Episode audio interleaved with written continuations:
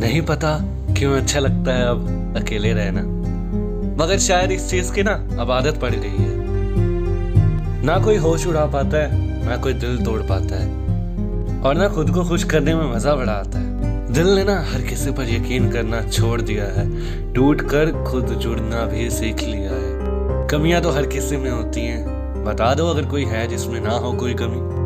नहीं पता अकेले रहने की आदत कहाँ से पड़ी। पर इसमें सुकून है।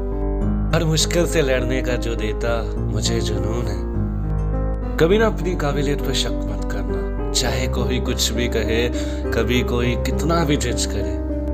वक्त बुरा हो सकता है, पर ज़िंदगी नहीं। एक दिल तोड़ सकता है, हर कोई नहीं। जब से खुद पे यकीन किया है ना, कभी टूटा नहीं हूँ। यकीन हो गया है कि हाँ